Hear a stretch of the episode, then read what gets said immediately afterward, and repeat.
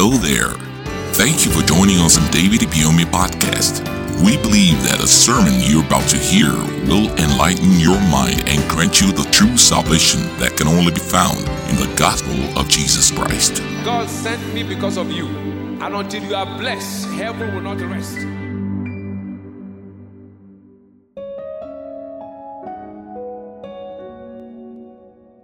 Personal Development for Success, Part 2.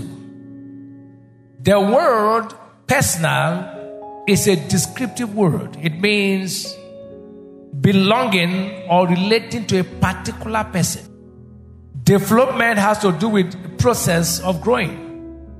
So, personal development for success simply means personal growth for continuous attainment of desired results. If you want to develop, you must embrace the law of association for personal development. The law of association reveals that the association you belong largely determine the ultimate outcome of your life. Keeping right company will help you get right results. You will be influenced and challenged by them. But when you keep company with the lazy people and failures who do not have value for personal development, you will certainly come to their level. No association leaves you neutral. Never be in an environment where you're not being challenged to improve yourself.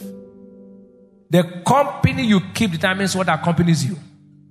Be not deceived. He said, evil communication corrupts good manners. First Corinthians 15, verse 33. He said, iron sharpened iron. Proverbs 27, verse 17. So a man sharpen the canals of his friend. He that walketh with the wise shall be wise. Proverbs 13, verse 20. A companion of who shall be destroyed. You cannot have a 16 by 20 dream and associate with somebody with 6 by 4 dream. He'll bring you to his level. If you want personal development, the sixth law is the law of improvement. Law of improvement reveals that continuous improvement is a significant motivator of personal development. So, if you want to be a super success, you have to improve yourself. You don't have to remain with your yesterday's record, or that will be obsolete. You have to update yourself. You don't have to remain with your local champion result. Number seven, law of responsibility. You must accept responsibility to face challenges if you must develop yourself. Challenges provoke mental development, it brings out the best in your brain. Look for challenging assignment that will tax your mental system and stir up your brain cells for thinking. All inventors all over the world, past and present, look for taxing assignment that will tax their brain. That's what leads them to discovery of new things. Nothing encourages personal development like taxing assignment. Now hear this. In your office, never go for cheap work. Go for the very taxing assignment. The difference between the developed countries and the developing, which is called third world, is just that they accepted challenges and began to research and found out how human living condition can be improved. While the developing nations, third world, accepted the condition as it has been. David faced the bear, faced the lion, and developed himself to kill Goliath. If you are afraid to face challenges, if you are afraid of taxing your brain, you cannot develop yourself. Stop looking for simple and cheap assignment to your office. I saw something in Joshua chapter 14, verse 12. Caleb made a statement. That's how every Christian should do. Now, therefore, give me this mountain. Hear what Caleb said. Whereof the Lord spake in that day. For thou hadst in that day how the Anakims were there, and that the cities were great and fenced. If so be the Lord will be with me, then I shall be able to drive them out as the Lord said. Give me this mountain. I want to take up this challenge. He demanded the mountain instead of the plain land. Do you understand what Caleb did here? Caleb said, Give me this challenging task. He would have said, Give me this plain line. Stop going for cheap assignment. If you want big things, you cannot see shark and whale in a shallow water. You cannot be great dodging challenges. Accept them and develop yourself. Don't say, Bring me that cheap walk. Cheap walk will cheapen your destiny. Caleb said, Give me the mountain. He didn't say, Give me the plain land. I'll tell you some examples of people who made it to the top by accepting responsibility to develop themselves through their challenges. These people I want to share with you were a certain time of their life written off by some people who were myopic in their minds.